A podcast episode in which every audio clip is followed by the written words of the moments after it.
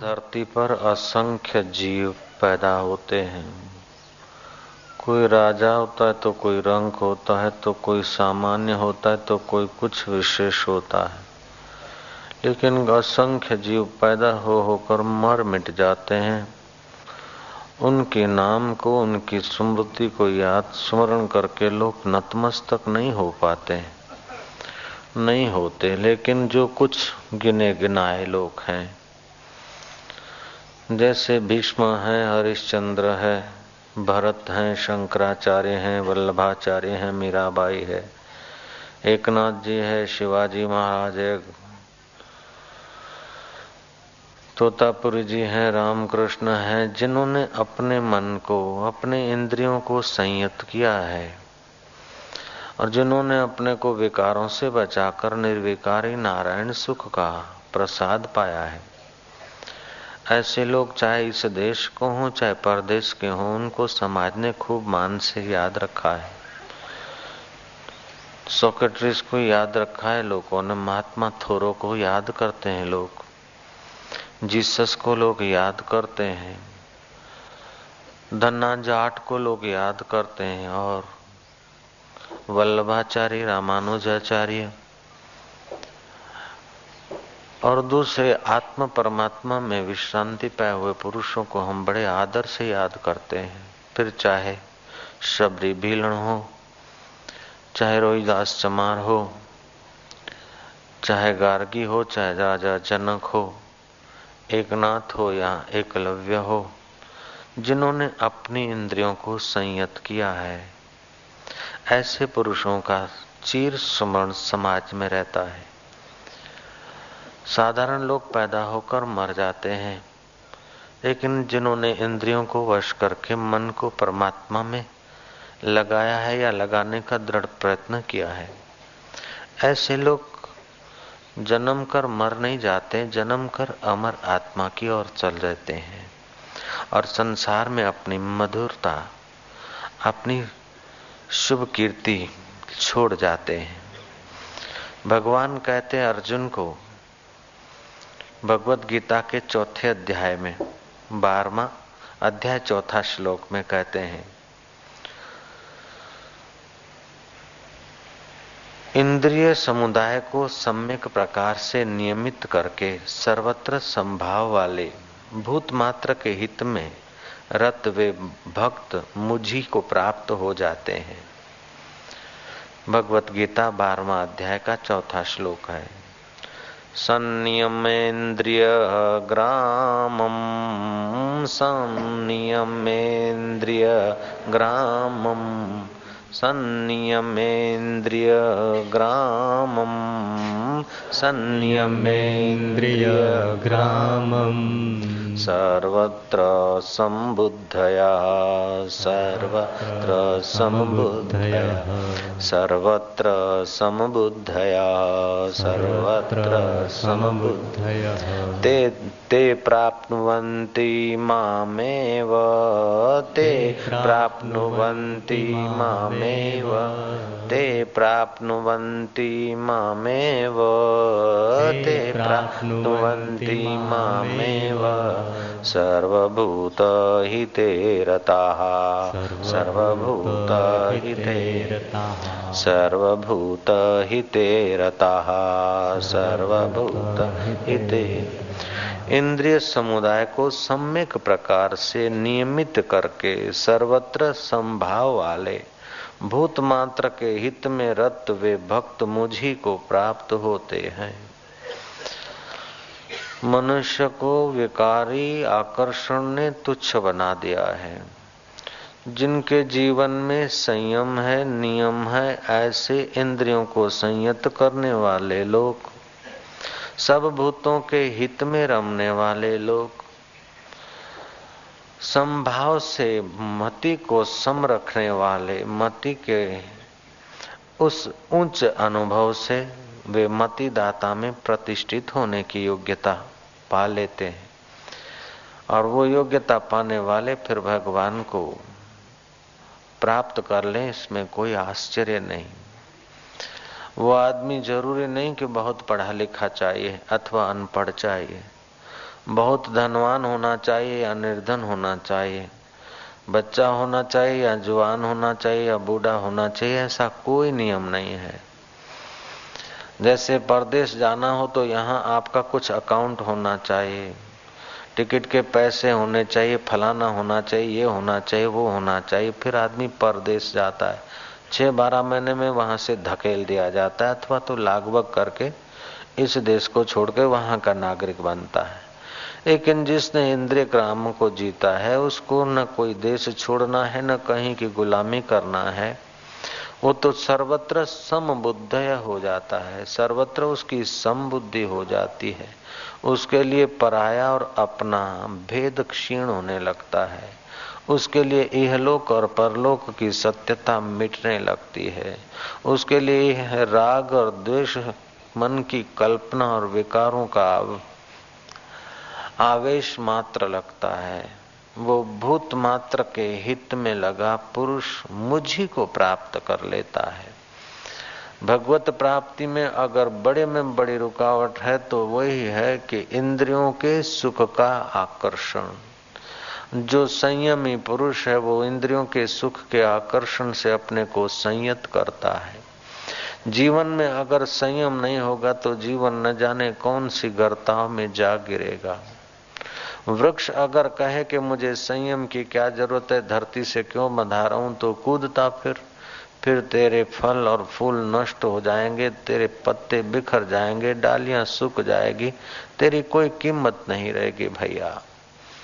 वृक्ष अगर धरती के साथ संयत नहीं है, जुड़ा हुआ नहीं है, एकाग्रत नहीं है, तो वृक्ष की कोई कीमत नहीं। मूल अगर हिलता डुलता भागता फिरे तो वृक्ष की कोई कीमत नहीं। ऐसे ही हमारा परब्रह्म परमात्मा रूपी धरती और मन रूपी मूल और इंद्रिय रूपी टहनियां, अगर इंद्रिय रूपी टहनियां थोड़ी बहुत हिलती और मन फिर भी मूल कारण से जुड़ा रहता है तो मन के प्रभाव से हमारे जीवन में सुरभि आएगी, आत्म शांति के फल लगेंगे और आत्मानंद की सुगंध फैलेगी।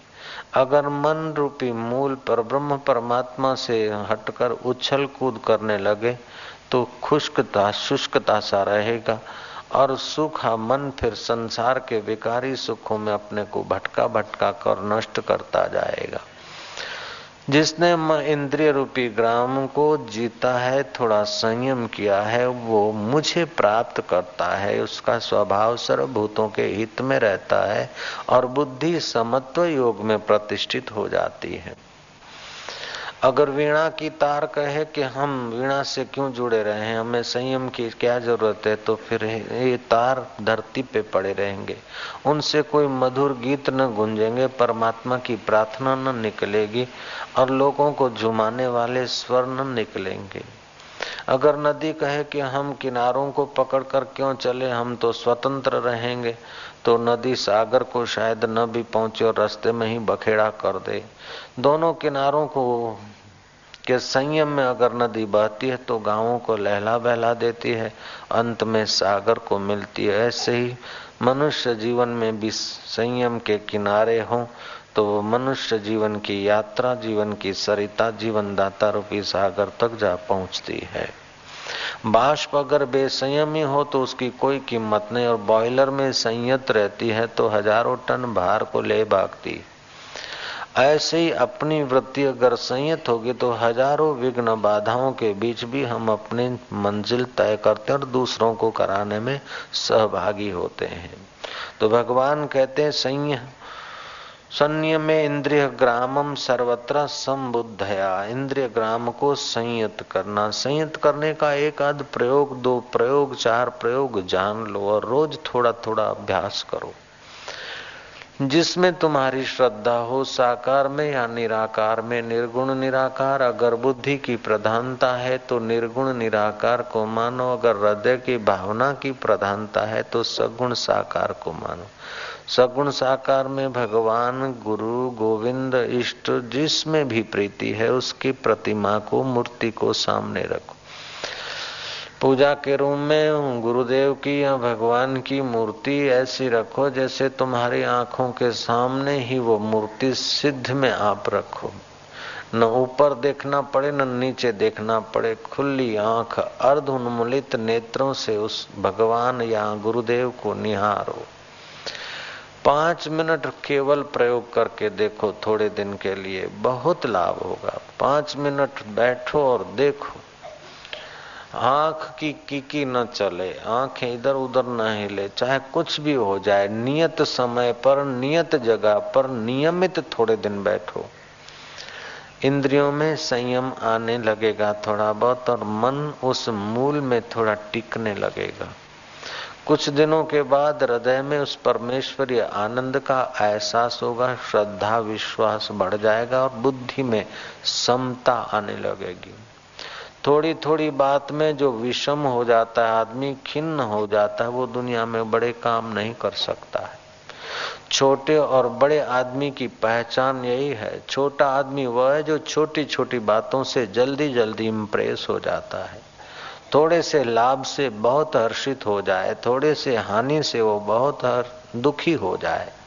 जैसे बच्चा है तो चवन्नी गिर गई या चॉकलेट किसी ने छीन लिया तो खूब रोएगा, और चार आने या आठ आने रुपया या पचास पैसे मिले तो बड़ा खुश हो जाएगा। रेती के घरौंदे किसी ने हाथ से तोड़ दिया तो बड़ा नाराज होगा, और किसी ने चार पैसे का खिलौना दिया तो बड़ा राजी होगा, क्योंकि उसकी बालिशाई मति है, अल्पमति है। वही बच्चा जब बड़ा होता है तो चार आने या रुपए या पचास पैसे या दो रुपए की चीज मिलती है तो भी प्रभावित नहीं होता, और पचास पैसे या सौ पैसे की चीज चली भी जाती है तो इतना शोकातुर नहीं होता। ऐसे संसार की कहाने वाली बड़ी बड़ी उपलब्धियां अथवा बड़ा बड़ा नुकसान, बड़ा बड़ा मान और बड़ा बड़ा अपमान जिसके चित्त को प्रभावित नहीं करता है, वो संयत समबुद्धि पुरुष सब भूतों के हित में रत रहता है। ऐसे पुरुष के लिए भगवान दूर नहीं और वो भगवान से दूर नहीं। ऐसे पुरुष के तो मुक्ति, पांचों प्रकार की मुक्ति तो उसके मुट्ठी में आ जाती है, और उसकी परवाह न करते हुए कैवल्य मुक्ति का अनुभव करने लगता है। सायुज्य मुक्ति, सामीप्य मुक्ति, सारूप्य मुक्ति, सालोक्य मुक्ति, स्वर्गीय मुक्ति, ये मुक्ति तो ऐसे पुरुष के लिए कुछ महत्व ही नहीं रखती। वो आत्मवेता जीते जी परम मोक्ष का अनुभव कर लेता है। मुआ पछीनो वायदो नकामो को जाने छे काल, आज अत्यारे अब घड़ी साधु जोइलो नगदी रोकड़ माल। वो नगद धर्म का, नगद आत्म अनुभव का भंडार बन जाता है। ऐसा पुरुष चाहे बयाबान में रहता हो, चाहे भीड़ में रहता हो, चाहे महलों में रहता हो, चाहे झोपड़े में रहता हो, लेकिन वो है तो साक्षात नारायण का अंग। महलों में ऐसे पुरुष जल्दी से बनते नहीं। किसी को ऐसी ऊंची अनुभूति करनी है तो थोड़ा एकांतवास चाहिए, थोड़ा संयम बढ़ाने में सहयोग दे, ऐसा पवित्र वातावरण चाहिए। भोगियों के संग में नाहक के विकार पैदा होते हैं, और एकांत में और योगियों के संग में, भक्तों के संग में, संतों के रंग में मन और इंद्रियां सहज स्वभाव, संयम, सादगी, शांति और परमात्मा के रास्ते चलने में सहायक हो जाती है। तो कुछ समय बीते तो एकांतवास, दो चार महीने में एक आध हफ्ता, मौन मंदिर अपने घर में ही बना लो, एक मौन कमरा रखो बस, और किसी से इंद्रियों को बहकाने वाले विषयों से या व्यक्तियों से न मिलेंगे, केवल हम तो परमात्मा चिंतन करेंगे। दो तीन महीने में एक आध सप्ताह अपने उद्धार के लिए, अपने कल्याण के लिए निकालें तो बहुत लाभ होता है। इंद्रिय संयम का सुख जगत के सुखों से अनंत गुना ऊंचा है। भगवान शंकर ने कहा गुरु गीता में, न सुखम चक्रवर्ती नाह, न सुखम देवेंद्रस्य। चक्रवर्ती राजा को वो सुख नहीं उसके भाग्य में, देवेंद्र को विषय सुखों से वो सुख नहीं मिलता जो सुख एकांतवासी मुनि को मिलता है, निर्वासनिक मुनि को मिलता है। वो सुख न राजा इंद्र को है, न चक्रवर्ती सम्राट को है। न सुखम चक्रवर्तिना, न सुखम देवेंद्रस्य, यत सुखम वितरागस्य मुनिर एकांतवासिनः। तो कभी कभी अपने को शुद्ध पवित्र देश में एकांतवास में लेकर इंद्रिय के आकर्षणों से बचाते हुए थोड़े अंतर्मुख होने का अभ्यास करें तो फिर तुम्हारे लिए समबुद्धि और सर्वत्र परमात्मा की अनुभूति के द्वार सहज में खुल सकते हैं। आदमी चाहे बाहर से बड़ा हो, चाहे छोटा दिखे, चाहे गुरु दिखे, चाहे शिष्य दिखे, चाहे सेठ की पदवी पे हो, चाहे नौकर की पदवी, जितना उसकी इंद्रिय संयम है और भगवान के प्रति सच्ची मति है, हृदय शुद्ध है, उतना वो जल्दी परमात्मा सुख को पा लेता है। विजयकापट्टम दक्षिण भारत की एक घटित घटना है, विक्रम संवत उन्नीस सौ की। उस घटना के बाद कहावत हो गई, गुरु तो गुड़ रह गए, चेला शक्कर बन गया। गुरु तो गुड़ रह गए, चेला शक्कर हो गया। उस घटना के बाद ये कहावत चल पड़ी। विजयकापट्टम के महंत, वहां एक मंदिर था, उस मंदिर के महंत का नाम था धर्मदास। धर्मदास के पास एक लड़का आया जिसको घर में परेशानी पैदा हुई थी। पिता स्वर्गवास हो गए, काका ने कौवे से भी बदतर कैं कैं चालू कर दी। कभी कभी विघ्न बाधा और विरोधी या दुश्मन लोग भी हमारे सुषुप्त शक्तियों को जगाने में निमित्त होते हैं और हमारे दुख विघ्न बाधाओं को सदा के लिए नष्ट करने का रास्ता दे देते हैं। हालांकि लगता तो ऐसा है कि विरोधी दुश्मन विघ्न बाधा करके हमको सता रहे हैं, लेकिन वे भले बाहर से हमको सताते हुए दिखे, लेकिन अंतर्यामी परमात्मा कि कुछ ऐसी व्यवस्था है कि प्रतिकूलता है अनुकूलताओं के द्वार पर ले जाती, दुख परम सुख के द्वार पर पहुंचाने में निमित्त हो जाता है। चाचा खूब दुख देते थे, वो लड़का घर से भगा, रोटी का टुकड़ा तो चाहिए। निर्दोष लड़का धर्मदास के चरणों में जा पहुंचा। धर्मदास ने उसको पांच गाय दे दी, तो चराया कर और रोटी मिल जाया करेगी। लड़के के जीवन में बस और चाहिए क्या, रोटी चाहिए थी। गाय चराता है और रोटी पाता है, चलता रहा सिलसिला, गाय चराना, रोटी खाना और दूध पीना, धर्मदास को सुबह शाम प्रणाम करना, ठाकुर जी के दर्शन करना। लेकिन उसके हृदय में भगवत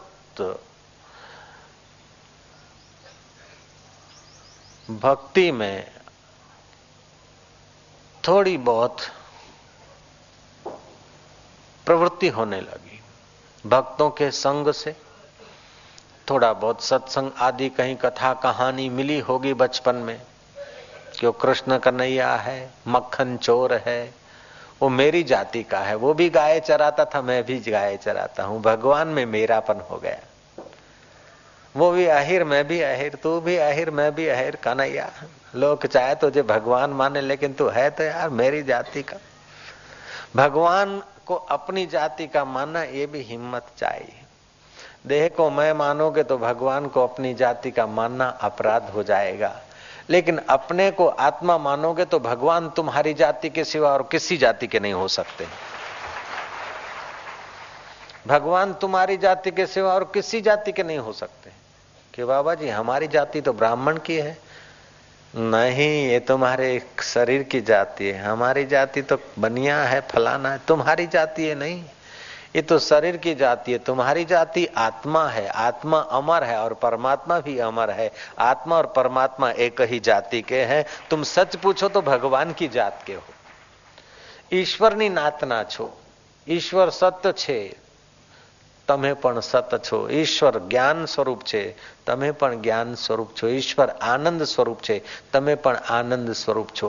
તમારી મતિ અને મન જેમ તમારા અભિમુખ થાય છે તો એમને અંદરથી જ્ઞાન મળે છે, આનંદ મળે છે, અને જેમ ઇન્દ્રિય ગ્રામમાં ભટકે છે એમ એમને ખિન્નતા મળે છે। जो जो तुम्हारा मन और इंद्रियां तुम्हारे अभिमुख होते हैं त्यों त्यों उनको ज्ञान आनंद मिलता है, और जो जो इंद्रियां विकारों के तरफ जाती है त्यों त्यों थकती है, खिन्न होती है। फिर रात्रि को अनजाने में इंद्रियां मन में लीन होती और मन बुद्धि में, और बुद्धि तुम आत्मा के तरफ आती तो फिर फ्रेश हो जाते। ऐसा रोज का सिलसिला है। मेरे गुरुदेव तो कहा करते थे कि किसी को भगवान नहीं मिले हैं ऐसी बात नहीं, ऐसा कोई नहीं कि जिसको भगवान नहीं मिलते हो, रोज भगवान मिलते हैं। आप लोग रोज भगवान का दर्शन करते, खुले आम बाबा जी सबको हजारों लोगों को कहते थे कि आप रोज भगवान का दर्शन करते थे। हर आदमी हर रोज भगवान का दर्शन करता है, अगर भगवान का दर्शन न करे तो वो जी ही नहीं सकता। लेकिन उस दर्शन के बीच अविद्या का पर्दा है, इसलिए पता नहीं चलता कि यही है। इंद्रियां मन में लीन होती है, मन बुद्धि में, और बुद्धि आत्म परमात्मा के करीब शांत। और बुद्धि और परमात्मा के बीच जो अविद्या का पर्दा है, जैसे बच्चा मां के गोद में जा गिरता है तो मां का शरीर और बच्चे के शरीर बीच में मां और बच्चे के वस्त्रों का पर्दा है, ऐसे ही संस्कारों का पर्दा है। इसीलिए परमात्मा होते हुए हर रोज उसकी सत्ता स्फूर्ति लेते हुए भी आज तक हम उसके दर्शन से लाभविंत नहीं हुए। कबीर ने ठीक कहा, सुन सुन बत्तियां आए मोए हांसी, पानी बीच मीन प्यासी। वो सत्य चित्त आनंद स्वरूप ईश्वर होते हुए भी हम असत संसार में, असत इंद्रियों के पोषण में, असत वाहवाही में बह जाते हैं। बड़े बड़े साहब पैदा हुए, बड़े बड़े खान पैदा हुए, बड़े बड़े उपदेशक पैदा हुए, बड़े बड़े सुधारक पैदा हुए और नष्ट हो गए, कोई जानता तक नहीं। लेकिन उन महापुरुषों को हम भूलते नहीं जिन्होंने इंद्रिय ग्राम को वश करके उस पर्दे को हटाकर परमात्मा का साक्षात्कार कर लिया। उन पुरुषों को हम याद करते हैं। हमारी इंद्रियां धोखा दे देती है, छोटे से पद में से प्रमोशन हो जाती है, जरा सा ऊंचा पद मिलता तो हम समझते कि चलो अब यही ठीक है। साधना तो करते हैं, आशीर्वाद मिली, बाबा जी ने कह दिया अच्छा हो जाओगे, हो गए, बस अब क्या है। सितारों से जहां कुछ और भी है, इश्क के इम्तिहान कुछ और भी है, इन खिलौनों में कब तक खेलोगे। इन पद से गिराए जाओ या इन पद को छोड़कर मरो, उसके पहले आत्म पद पाने के लिए तत्पर हो जाओ। ये गुरु का संदेश है। पड़ा रहेगा माल खजाना, छोड़ त्रियास सुत जाना है। कर सत्संग सत्य स्वरूप आत्मा का संग, कर सत्संग अभी से प्यारे, नहीं तो फिर पछताना है। सुविधाएं एयर कंडीशन की मिल गई तो क्या, कारों पे कारें मिल गई तो क्या, सलाम मारने वाले ऑफिसर मिल गए तो क्या, और आरती उतारने वाले भक्त मिल गए तो क्या। अरे दुनिया के सबसे ऊंचे में ऊंचे अधिकारी भी तुम्हारे अंडर हो गए, तुम इतने बड़े अधिकारी हो गए। ततः किम ततः किम, उससे क्या हो गया। बड़े बड़े राजा तुम्हारे नौकर हो गए, सेवक हो गए, और बड़े बड़े धनाढ्य तुम्हारे सेवक हो गए, फिर भी तुमने आत्मपद नहीं जाना तो तुम कंगाल के कंगाल रहोगे। क्योंकि ये सब चीजें यहीं धरी रह जाएगी। जिन चीजों से इस शरीर को अनुकूलता मिलती है वह शरीर भी यहीं जलाया जाएगा। शरीर राख में जल जाए उसके पहले अपने अहंकार और वासना को मिटाकर परमात्मा से मिल जाए तो कितना अच्छा होगा। तो भगवान कहते हैं, संयम इंद्रिय ग्राम सर्वत्र संबुद्धया, ते प्राप्नुवन्ति मामेव सर्वभूत हिते रताः। इंद्रिय ग्रामों का संयम अनजाने में उस गरीब दास का हुआ। शिष्य था गरीब, नाम रख दिया गरीब दास। ऐ गरीब दास, गाय चराने ले जा, लेकिन देख ध्यान से सुन, आज भोजन के लिए इधर मत आना, मैं कुछ बनाऊंगा नहीं, मारे तो एकादशी है और तू खाए बिना रहेगा नहीं, इसलिए ले ले ये आधा सेर आटा, बीस आलू, आलू सेक लेना कंडों में, समझे। गरीबदास बोलता समझे।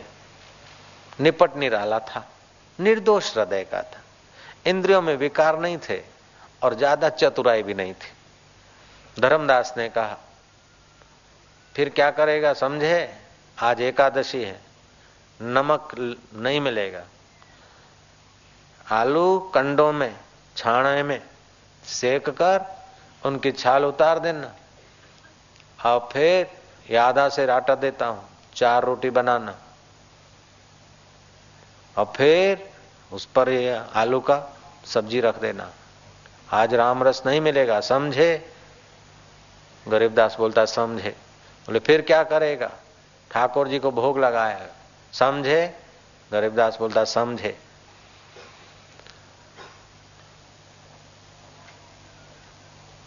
ठाकुर जी खाए फिर खाना, समझे? बोले समझे। अब ठाकुर जी सब खा जाएंगे तो? बोला नहीं खाएंगे, समझे सब? बोले हाँ नहीं खाएंगे, समझे सब। शिष्य निर्दोष था, गरीब था, दास भाव से रहता था, इसलिए उसकी थोड़ी बहुत बेवकूफी भी, जैसे बालक तोतला बोलता है तो अच्छा लगता है, ऐसे उसका समझे समझे बोलना भी गरीब दास को, गरीब दास का समझे समझे बोलना धर्मदास को खटका नहीं। बोले अच्छा जा। आधा सेर आटा, आधा सेर बंगाली मना साढ़े चार सौ पौने पांच सौ ग्राम आटा, बीस आलू। धर्मदास को दया आई कि बेचारा दिन भर वहां रहेगा, ठाकुर जी को भोग भी लगाएगा, तो ठाकुर जी को भोग हो तो थोड़ा मिठाई होना चाहिए, थोड़ा सा गुड़ दे दिया। बोले देख ठाकुर जी को भोग लगाएगा तो फीका फीका नहीं लगाया जाता है, ठाकुर जी रसमय है तो उसको थोड़ा रसीला भोग लगाना चाहिए। आज निमक रस, राम रस नहीं तो गुड़ रस ले जा, समझे? बोले समझे गुरुजी, ये तो बहुत समझे हम, लाओ अच्छा हो गया। गुड़ का ढेला मिल गया। अब बेचारे ने गाय चराई, भूख की तैयारी हुई, उसने इधर उधर से कंडे, छाणे के गोबर के कंडे लिए, आलू सेके,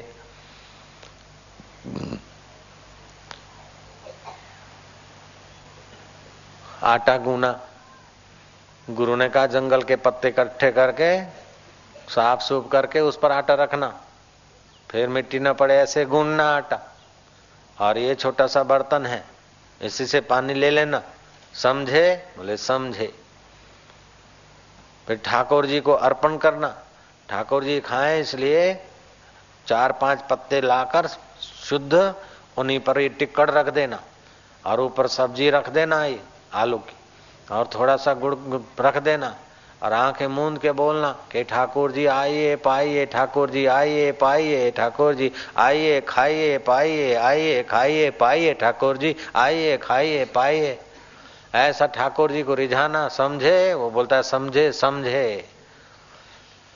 अब वो तो गया, गुरु ने जैसा बताया था ऐसा उसने तो कंडे वंडे इकट्ठे किए और आलू को बुने, सेके आलू, आटा गुना, चार टिक्कड़ बनाए, हाथ पैर धोए, और तो बेचारा बैठा के चलो ठाकुर जी तुम तो मेरी जाति के हो, मदद करने तो नहीं आए, अब तैयार भोजन पर बुला रहा हूं, अब तो आओ। हृदय में विकार नहीं है, इंद्रियों का आकर्षण नहीं है, गरीब दास है, टूटी फूटी भाषा में बोलता जा रहा है, लेकिन अब ऐसे कैसे ठाकुर जी आ जाए। आंखें बंद करके बोलता है, बैठता है, फिर निहारता है तो कोई आए नहीं ठाकुर। ग्यारह के बारह बज गए, बारह का एक हो गया, दो हो गया, तीन हो गया, चार हो गया। बोलता है तुम ऐसे अहिर कैसे कि एक अहिर भूखा मर रहा और दूसरा अहिर कहीं गायब ज्यादा हो गई क्या तेरी? हो गई तो चरने दे, वो कहीं भाग नहीं जाएगी तो आ जा, खा ले टिक्कड़ फिर जाना। उसको पता ही नहीं कि वो ठाकुर जी गोलोकवासी भी हैं, ठाकुर जी अंतरात्मा भी हैं, प्राणी मात्र के सुहृद भी हैं। ये पूरा ज्ञान इसके पास नहीं था, केवल इंद्रिय संयम था और विश्वास, यकीन पक्का था। बस जो भगवान को बचता है ना, बाकी की कमी होती ना तो भगवान पूरी भी कर देता है। जिसके पास बहुत समझ है, बहुत नॉलेज है, बहुत ज्ञान है, लेकिन अहंकार है कि मैं बड़ा नॉलेज वाला हूं, मैं बड़ा विद्वान हूं, मैं बड़ा ऑफिसर हूं, मैं बड़ा ज्ञानी हूं, मैं बड़ा जोगी हूं, तो उसका बड़प्पन रेतीले तट पर जैसे इमारत का कोई भरोसा नहीं, ऐसे उसके बड़प्पन का कोई भरोसा नहीं। जो भगवान को बचता है, बाकी की कमी होती ना तो भगवान पूरी भी कर देता है। जिसके पास बहुत समझ है, बहुत नॉलेज है, बहुत ज्ञान है, लेकिन अहंकार है कि मैं बड़ा नॉलेज वाला हूं, मैं बड़ा विद्वान हूं, मैं बड़ा ऑफिसर हूं, मैं बड़ा ज्ञानी हूं, मैं बड़ा जोगी हूं, तो उसका बड़प्पन रेतीले तट पर जैसे इमारत का कोई भरोसा नहीं, ऐसे उसके बड़प्पन का कोई भरोसा नहीं। और कोई बड़ा है नहीं बाहर से। इन सच्चे हृदय से भगवान के शरण है और इंद्रिय संयम है तो कितना भी छोटा हो, लेकिन वो बड़े से बड़े लोग जो चीज नहीं पाते वो ऐसा आदमी पा लेता है, उसमें कोई शक नहीं, क्योंकि भगवान के साथ उसका निर्दोष भाव से संबंध है। वो शाम के चार बजे हैं, भूख लग रही है, लेकिन अब गुरु ने कहा है, उसको पता नहीं कि बेईमानी से भोग लगाया जाता है, उसको पता नहीं कि दिखावटी भोग लगाया जाता है। भगवान भाव के भूखे हैं। ये पुजारियों का मंत्र नहीं पढ़ा था, वो वो तो पक्का मंत्र पढ़ा था कि ठाकुर जी को खिलाकर खाइयो, नहाकर नल्हइयो, खिलाकर खाइयो। धन्ना जाट की नाई, इसने भी गांठ बांध ली। चार हो गए महाराज, सवा चार, अब सूर्य ढलने को दिख रहा है कि ये क्या क्या मेरे को भूखा मारोगे? आखिर तुम इतने कठोर क्यों हुए? क्या तुम्हारे को आज सब्जी वब्जी नहीं है, राम रस नहीं, इसलिए नहीं आ रहे हो? लेकिन मैं क्या करूं, गुरुजी ने जो दिया है वही तो दे रहा हूं, अब मैं दूसरा लाऊं कहां से? आ जाओ आ जाओ, देर मत करो, भूखे ठीक नहीं, ज्यादा भूखा मरी। इसे करते करते हृदय पिघला है, प्रार्थना करते करते अनजाने में इंद्रियां मन में लीन हुई है और मन बुद्धि में तल्लीन हो गया, हर बुद्धि बुद्धिदाता को प्रकट करने में सफल हो गई है अनजाने में। एक छोटा सा बारह वर्षीय घिंगरूले बाल वाला चरावा आया है और रोटी लेकर खा रहा। अब आंख खोल, मैं तो खा रहा हूं, कि खा तो रहा है लेकिन मेरे लिए रखना, मैं भूखा हूं। समझे? ठाकुर बोलता समझे। एक रोटी खाई ठाकुर जी ने, साग ठाकुर जी तो चल दिए। जाते जाते कह गए कि अगली एकादशी को जरा आटा ज्यादा लाना, मैं भी आऊंगा, ठकुरानी को भी लाऊंगा, बड़ा मजा आया है मेरे को। समझे? वो बोलता है समझे, तुम समझे, टाइम से आना, हाँ आज परेशान किया, ऐसा अगली एकादशी को परेशान मत करना, समझे? ठकुरानी को लाना हो तो लाना, नहीं तो तुम अकेले ही चले आना, समझे? ठकुरानी के कारण देर मत करना, समझे? ठकुरानी के चक्कर में मत पड़ना, हाँ समझे? ये ठकुरानी सारा दुनिया को चक्कर में डाल दिया, तुम उस चक्कर में मत पड़ना, समझे?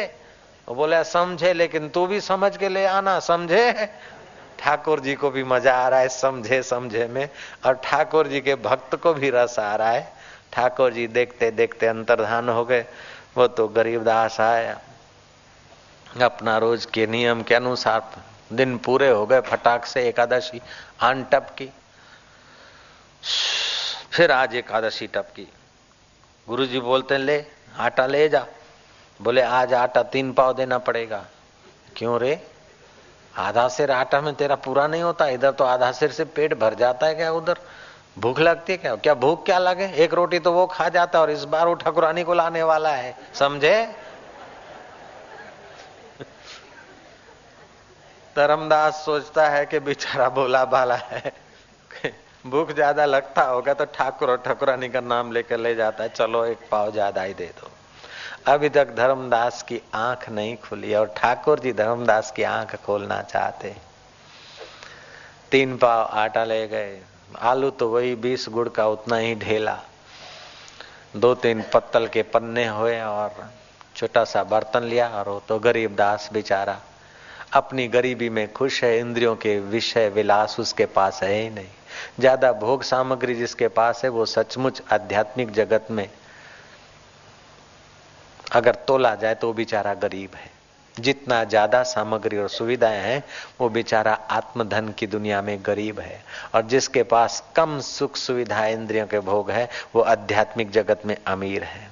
श्री राम, भारत देश आध्यात्मिक जगत में अमीर है और स्विट्जरलैंड गरीब है। नारायण नारायण नारायण। जिन देशों में इंद्रिय विकारों को भड़काने वाले साधन ज्यादा है वे देश आध्यात्मिक शांति में बिल्कुल आपको दरिद्र दिखेंगे ही, कोई शक नहीं इस बात में, मैं घूम के आया हूं। आध्यात्मिक शांति में वे दरिद्र दिखेंगे। उन देशों के बच्चे या बड़े लोग इतनी संख्या में शांति से बैठ नहीं सकते। अगर पांच बच्चे भी हों इस इतनी सभा में तो सभा डिस्टर्ब हुए बिना नहीं रहती। बड़ा कंट्रोल करना पड़ता, बड़ी कथाएं सुनानी पड़ती, बड़ी डांट मीठी डांट देनी पड़ती है, तभी जाकर परदेश की कथाएं चलती। नहीं तो बच्चे हो हो हो उठ बैठ ये वो। इंद्रियों को जितने विषय विलास और सुविधाएं मिलती है उतनी वे बलवान होती और जीव को दुर्बल बना देती है। ऐसे लोग थोड़ी थोड़ी बात में जल्दी सुसाइड कर देंगे क्योंकि दुर्बल जीव हैं। थोड़ी थोड़ी बात में अशांत हो जाएंगे और थोड़ी थोड़ी चीज पर आकर्षित हो जाएंगे। समझे समझे नारायण नारायण नारायण। दूसरी एकादशी फटकी तो गए कि आज तो ठाकुर भी आएंगे ठाकुरानी भी आएंगे, खैर कोई बात नहीं, पाव भर आटा जो ज्यादा है। हर आज उसने तो बनाए टिक्कड़, चार बनाता था आपके छह बनाए और जरा जरा गुड़ डाल दिया, आलू का भुट्टा डाल दिया। आओ मेरे दीन दयाल मेरे ठाकुर, आओ आओ ठाकुरानी को भी लाओ लेकिन दो रोटी से ज्यादा मत खाओ। आओ मेरे ठाकुर आओ। ठाकुर आए हैं, ठाकुरानी भी आई है, दो रोटी उन्होंने एक एक ली है। अरे गरीब दास बोलो ठाकुर अब फिर एकादशी को आना पड़ेगा आपको। बोले मैं तो आऊंगा लेकिन अब एक पाव आटा और ज्यादा लेना, अब की बार तो मैं दो ठाकुरानियों को औरों को भी लाऊंगा, सुभद्रा और सत्यभामा को भी लाऊंगा, इसलिए इतने आटे से नहीं चलेगा। वो बोलता है मैंने तो आपको निमंत्रण दिया है, आपके परिवार को थोड़े निमंत्रण दिया है, आप सबको रोज लाते फिरोगे तो मेरा पूरा कैसे होगा। बोले नहीं तो शहर भर आटा लाना हो जाएगा पूरा। अच्छा लेकिन तुम टाइम सर आना समझे। ठाकुर जी बोलता है समझे, तू भी टाइम सर खाना बनाना समझे, हम भी टाइम सर आएंगे समझे। बोलता है समझे। कैसा निर्दोष हृदय के ठाकुर जी को भी दिल लगी किए बिना रहा नहीं जाता, ऐसा कैसा दिल होगा। कबीर जी ने ठीक ही कहा है। कबीर जी कहते हैं भलो भयो गेवार जाहि न व्यापी जग की माया। इससे तो गेवार अच्छा जिसको जगत की माया नहीं घुसी, और जगत की माया नहीं घुसी तो मायापति जल्दी से प्रकट हो जाते। भलो भयो गेवार जाहि न व्यापी जग की माया। गरीब दास तो बेचारा फिर देखता है कि एकादशी आ फटकी, गुरुजी अब तो डेढ़ पाव से काम नहीं चलेगा, अब तो आटा ज्यादा दो। बोले क्या है तू आटा ज्यादा क्या करेगा, बेचता है, लोभी हो गया कि छुपा के आता है फेंक देता है।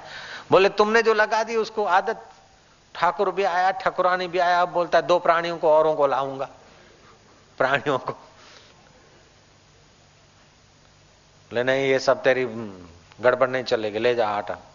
गुरु ने डेढ़ पाव पौना सेर आधा सेर और एक पाव पौना सेर आटा दे दिया तो बेचारा गया। बोले लो हमारा आटा तो बढ़ा नहीं और उनकी जमात बढ़ती रहती है, अब कब तक खिलाते रहेंगे, हम भूखे रहे। चलो फिर भी ठाकुर को तो खिलाना ही चाहिए। समय हुआ, अपना पत्तल पर आटा गुना और भुट्टा बनाया, गुड़ के टुकड़े टुकड़े डाले, आंखें मूंद के बैठ गया कि ठाकुर ठाकुरानी आओ, और प्राणी ना आए तो कोई बात नहीं, केवल तुम दो ही आ जाओ। लेकिन देखता है थोड़ी देर में दो चार, चारों ने एक एक रोटी ले ली, छह में से तो चार रोटी चट बाकी रही दो। अंदर से तो बड़ा तकलीफ हो रही थी लेकिन कहें भी क्या, खुद ठाकुर जी खा रहे हैं क्या करें, भूखे सूखे सहते हुए कि ठाकुर जी अच्छी बात है। हाँ अब की बार तो ज्यादा नहीं लाना है आटा वाटा, अब की बार तो तुम अकेले आओगे। बोले अकेले नहीं, अब की बार तो मैं सबको लाऊंगा, इसलिए खूब आटा लाना। बोले देखो मैंने तुम्हारे को आमंत्रण दिया है पूरा, तुम्हारे पर इतना झमेले को तो नहीं दिया, और तुम तो कर हाज ये दो, दो रानियों को लाए, तुम्हारे पास रानियां कितनी ये भी समझ में नहीं आता, कितने प्राणी तुम्हारे पास है, मित्र कितने पास। बोले इस बार मैं अपने सुदामा और मनसुखा को लाऊंगा, उन्होंने ऐसी रोटी नहीं खाई इसलिए। बोले सुदामा और मनसुखा को लाओगे तो मैं भूखा मरूंगा? बोले नहीं, तो तेरे लिए थोड़ा बच जाएगा तो ले आना जरा आटा ज्यादा, टाइम से आना समझे? बोले मैं क्या टाइम से आऊं, तुम भी टाइम से आना और ज्यादा मत आना समझे। जैसी कृष्ण। इस भोले भगत के बाद कहावत चल पड़ी, गुरु तो गुड़ रह गया, चेला शक्कर बन गया। धर्मदास को तो पता ही नहीं और गरीब दास भगवान के साथ ऐसी अटखेलियां कर रहा है। धर्मदास समझते कि ये तो पागलों की बात करता है, ठाकुर आया, ठाकुरानी आई, मनसुख आया, सुदामा आया, ये क्या मूर्ख है, बेवकूफ कहीं का। अच्छा अब एकादशी आ तब देखा जाएगा। एकादशी आ फटकी। बोले लाओ फिर आटा। बोले आटा तो दूंगा तेरे को, लेकिन चस्का लग गया है, रोज ज्यादा ज्यादा ले जाता है, गौएं चराता है कि तू चरता है आटे? बोले न मैं चरता हूं न गौएं चरती है समझे, वो तुम्हारा ठाकुर ठाकुरानियों को ले आता है समझे, और ठाकुरानियों को भी अच्छी लगी तो ठाकुर के मित्रों को भी ठाकुर लाने वाला है समझे, इसलिए आटा ज्यादा दो समझे। गुरु ने कहा आटा तो देता हूं माप का, लेकिन बिगाड़ मत करना समझे। बोले समझे, बिगाड़ नहीं होता है समझे। बोले बिगाड़ होता है, तू समझा? बोले हम तो समझे, तुम भी गुरुजी समझे, बिगाड़ नहीं करते, बेचते नहीं समझे। गुरु ने देखा कि भोला भाला है बेचारा, गरीब दास है, चाचे ने कौए की नाई के के के के करके इसको मार भगाया है, इसलिए बेचारा अब यहाँ भी थोड़ी के के करता है। अभी तक धर्मदास को पता नहीं। कहावत है धर्मदास को पीने की आदत ना होती, मियां अंदर बीबी बाहर ना सोती। फिल्म वाले भी धर्मदास का नाम जानते थे, वो कोई दूसरा धर्मदास रहा होगा, लेकिन ये महंत धर्मदास ईस्वी संबत विक्रम संबत उन्नीस सौ की बात है, विजयकापट्टम दक्षिण की बात। महाराज अब आ एकादशी आई, गुरुजी ने देखा कि ये तो जिद करके बैठा है कि इतने आटे से नहीं चलेगा, ठाकुर आएंगे, ठाकुरानियां आएगी, उनके मित्र भी आएंगे, इस आटे से क्या होता है, आटा और चाहिए समझे, नहीं तो हम नहीं जाते समझे। गुरु ने कहा नहीं जाना तो पड़ेगा समझे, आटा थोड़ा और भी देता हूं समझे, लेकिन आज तेरी पूरी खबर रखूंगा समझे।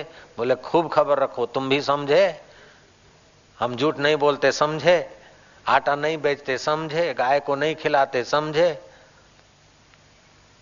फेंकते नहीं समझे, वो खा जाता है सब समझे, हमको तो रोटी बनाते बनाते दम निकल जाता है समझे, ये एकादशी आके आन फटकती है।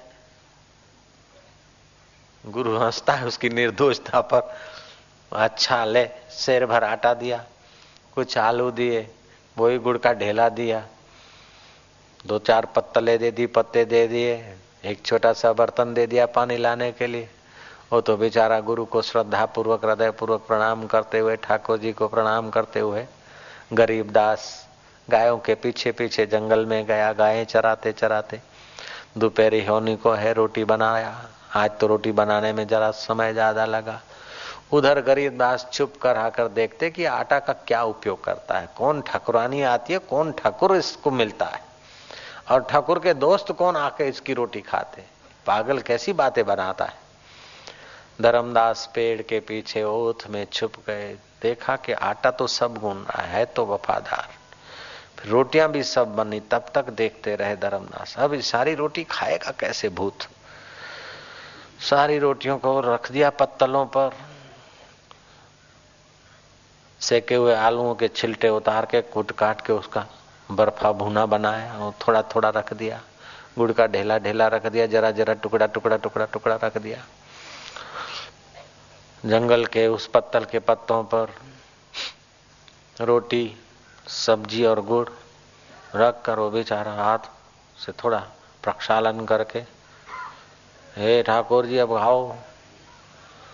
धर्मदास देखते हैरान हो गए कि एक आए हैं, बिल्कुल वही ठाकुर जी हैं जो सारे विश्व को आनंद से आकर्षित करते हैं, वही कृष्ण, वही राधा, वही सत्यभामा, वही रुक्मिणी, वही सुदामा और उनके साथी तो हैं, लेकिन आठ पटरानी सोलह हजार इतर रानियां और सब के सब आए और टुकड़ा टुकड़ा लेकर सबने उस भोले भक्त के भोजन का आस्वादन लिया और नृत्य करने लगे। अब ये तो देखता ही रह गया। ठाकुर बोलते अब खा ले टुकड़ा। बोले तुम तो सब खा कर नाच रहे और मेरे लिए टुकड़ा से क्या होगा? तुमको तो नाचना है, घूमना है, मेरे को तो गाय चराना है, मेरा क्या होगा समझे? बोले तेरा सब कुछ ठीक होगा समझे। धर्मदास देख रहा है कि ठाकुर जी से इतना बेवकूफी से बात करता, फिर भी ठाकुर जी नाराज नहीं होते, बात क्या है। धर्मदास भागे भागे तो अंतर्धान लीला हो गई, वो तो देखता रह गया। गरीब दास धर्मदास भागे और गरीब दास के पैरों गिरे के बेटा, गुरु तो गुड़ रह गया, चेला शक्कर हो गया। चेला बोलता खाक शक्कर हो गया, भूखे रहे समझे। वो तो सब खा के नाचता नाचता भाग गया समझे, आटा दूसरा देना पड़ेगा समझे। धर्मदास कहता है कि आटा तो दूसरा क्या दूं तेरे को, मैं तो गाय चराने की सेवा मैं करूंगा और गुरु गादी तू संभाल। बोले ऐसा करके जान छुड़ाओ मत, आटा देने की पहले हाँ बोलो समझे, चलो आश्रम में चलो। धर्मदास आखिर तो भगवान की थोड़ी बहुत भक्ति किए थे, हृदय पिघला था अपने को कोसते हुए कि अरे इंद्रिय ग्राम में भटकने वाले मन, सेठ और शाहूकारों की खुशामद करने वाले मेरे मन, बहाना तो तूने फकीर का पहना है, साधु का पहना है, लेकिन खुशामद तू भोगियों की करता है, इसीलिए भगवान तेरे से दूर है। गरीब दास ने बहाना साधु का नहीं पहना है, लेकिन न भोगियों की खुशामद करता है, न योगियों की चरण रज में नहाता है। हृदय की निर्दोषता है और इंद्रियों का संयम है, विकारों ने उसे छुआ नहीं है, निर्दोष हृदय है, इसलिए इसका संकल्प जल्दी फल गया। ऐ मेरे मन में अब तुझे निर्दोष बनाऊंगा। सेठों के बीच, बस्ती के बीच, इंद्रियों के सुखों में रमने वालों के बीच रहकर संयम दुर्लभ लगता है और एकांत में संयम सुलभ हो जाता है। अब तो गरीब दास को ये दूंगा, जिस गादी ने मुझे हृदय के सुख से गरीब बना रखा था, उस गादी का अधिकारी तो गरीब दास महंत बनेगा और मैं गरीब दास का आज से शिष्य हूं। घोषणा कर दी जाहिर में उस सज्जन महंत ने, कह दिया पवित्र आत्मा महंत ने, भक्तों को कह दिया। उस मंदिर की इतनी सारी पूजा और प्रतिष्ठा थी कि जितना ठाकुर जी का दर्शन को लोग महात्मा रखते थे, महत्व देते थे, उतना ही ठाकुर जी के दर्शन के साथ साथ महंत दर्शन को भी महत्व देते थे। अगर ठाकुर जी के दर्शन हो गए, महंत के दर्शन नहीं हुए, तो वो मंदिर नहीं छोड़ते थे। महंत के दर्शन करके प्रणाम करके बाद में ही लोग मंदिर की एरिया से अपने कामकाज में जाते थे। इतना आदर रखते थे उस जगह का लोग। विजयकापट्टम में वह महंत गरीब दास महंत बना, जिसको काके ने कौवे जैसी कै कै करके परेशान करके भगाया था, लेकिन इंद्रिय ग्राम संयत था, मन में सरलता और सच्चाई थी, वो उस मंदिर का महंत बना है। और पूर्व का जो महंत था वो सेवक बना है, गाय चराने जाता है, ठाकुर जी को रिझाता है। इंद्रिय विकारी सुख के सुख में जो परेशान है, ऐसे भोगियों के संग से बचने के लिए महंत ने गद्दी का त्याग कर दिया। महंत जंगल में रहते हैं, गाय चरा के गौशाला में छोड़ जाते हैं और गौशाला के एक कोने में शांति से पड़े रहते हैं। लोगों को महंत के लिए, भूतपूर्व महंत के लिए तो मान था, लेकिन इस निर्दोष हृदय बचपन से ही भगवान की भक्ति में अनजाने में ही, काका की कौकौ से ही भगवान के रास्ते चलने वाले, इंद्रिय संयम से जीने वाले, उस गरीब दास महंत के लिए भी खूब आदर था। विक्रम संबत उन्नीस सौ से ये कहावत चल पड़ी कि गुरु तो गुड़ रह गया, चेला शक्कर बन गया। कहने का तात्पर्य यह है कि अभागे विषयों ने, इंद्रियों के आकर्षण ने हमको भगवान के सुख से दूर रख दिया है। वाहवाही कान सुनते, इस कान को मजा दिलाने के लिए वाहवाही की आसक्ति से आदमी न करने जैसा कर बैठता है। इस नाक की सुगंध के लिए दुर्गंध युक्त वस्तुएं और परफ्यूम भी आदमी संभाल संभाल कर रखता है और लगाकर अपने को खुशनसीब मानता है। इस लूली को लाड लड़ाने के लिए न जाने कितने रसीले पदार्थ बनाता है, व्यंजन बनाता है। आवश्यकता नहीं होती तब भी दो ग्रास स्वाद की गुलामी में ठोंस देता और बाद में रोग को आमंत्रण करता है। अगर खाने में संयम नहीं हुआ तो पेट का रोग अनिवार्य है। देखने में संयम नहीं हुआ तो जीवन शक्ति क्षीण होना अनिवार्य है। बोलने में संयम नहीं हुआ तो व्यर्थ की शक्ति नाश होना अनिवार्य है। ऐसे पति पत्नी के संबंध में भी संयम नहीं हुआ तो अकाल मृत्यु भी अनिवार्य है। भगवान बोलते हैं के संयमेन्द्रिय ग्रामम सर्वत्र संबुद्धय, इंद्रिय समुदाय को सम्यक प्रकार से नियम में रखना चाहिए। शादी कर लिया उसका मतलब ये नहीं कि विकारी सुख में अपने को निचोड़ डाले। भोजन कर रहे हैं उसका मतलब ये नहीं कि स्वाद के गुलाम बनकर अपनी हाजमा शक्ति को बिगाड़ दे। आंखें मिली है उसका मतलब ये नहीं कि व्यर्थ का बार बार विकारी नजर से दृश्य को देखकर अपने को खपा दे।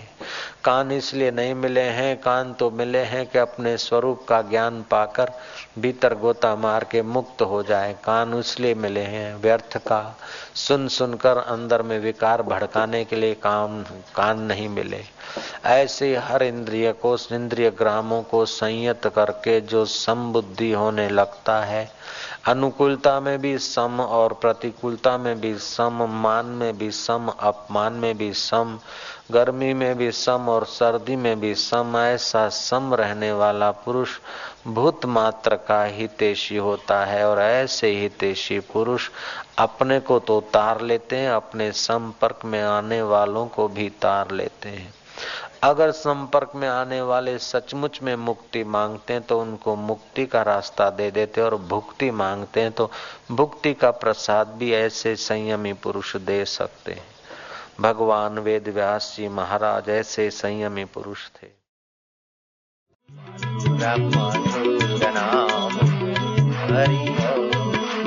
दिलों का दुल्हरा नाम हरि हरि, ओम भक्तों का सहारा नाम हरि हरि, ओम काली का किनारा नाम हरि हरि, पाप का निवारक नाम हरि हरि।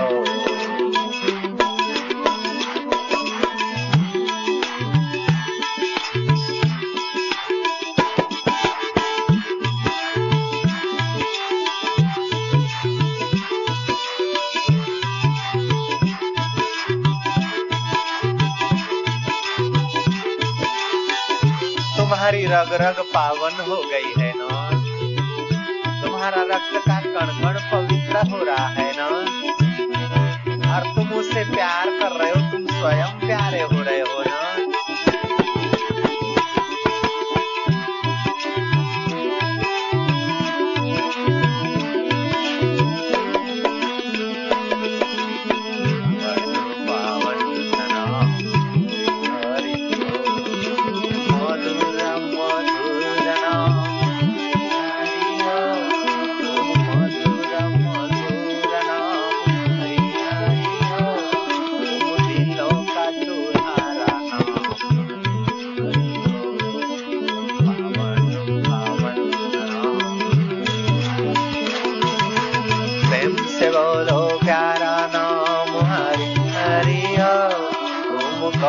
का किनारा नाम हरि हरि, ओम भक्तों का सहारा नाम हरि हरि। फिर से बोलो वही नाम हरि।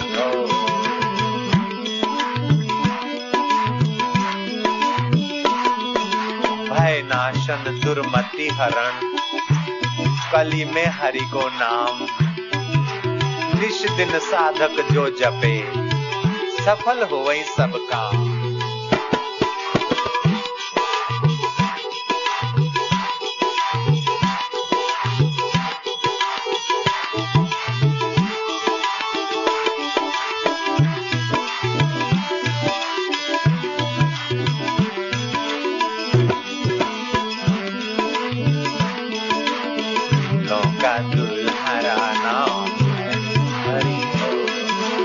भले का किनारा नाम होए, ओम पाप का निवारक नाम हरे, ओम मीरा बोले प्यारा नाम हरे, ओम गौरांग का सहारा नाम हरे हरि, ओम पावन पावन नाम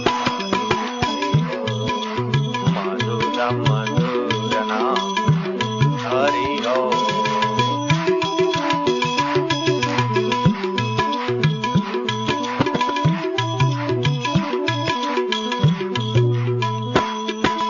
राम बोले प्यारा नाम हरि हरि ओम, गौरांग का सहारा नाम हरि ओम, नरसिंह बोले वो ही नाम हरि हरि ओम, ब्रह्मा का प्यारा नाम हरि हरि ओम, दिलों का दुलारा नाम पावन पावन नाम हरि ओम।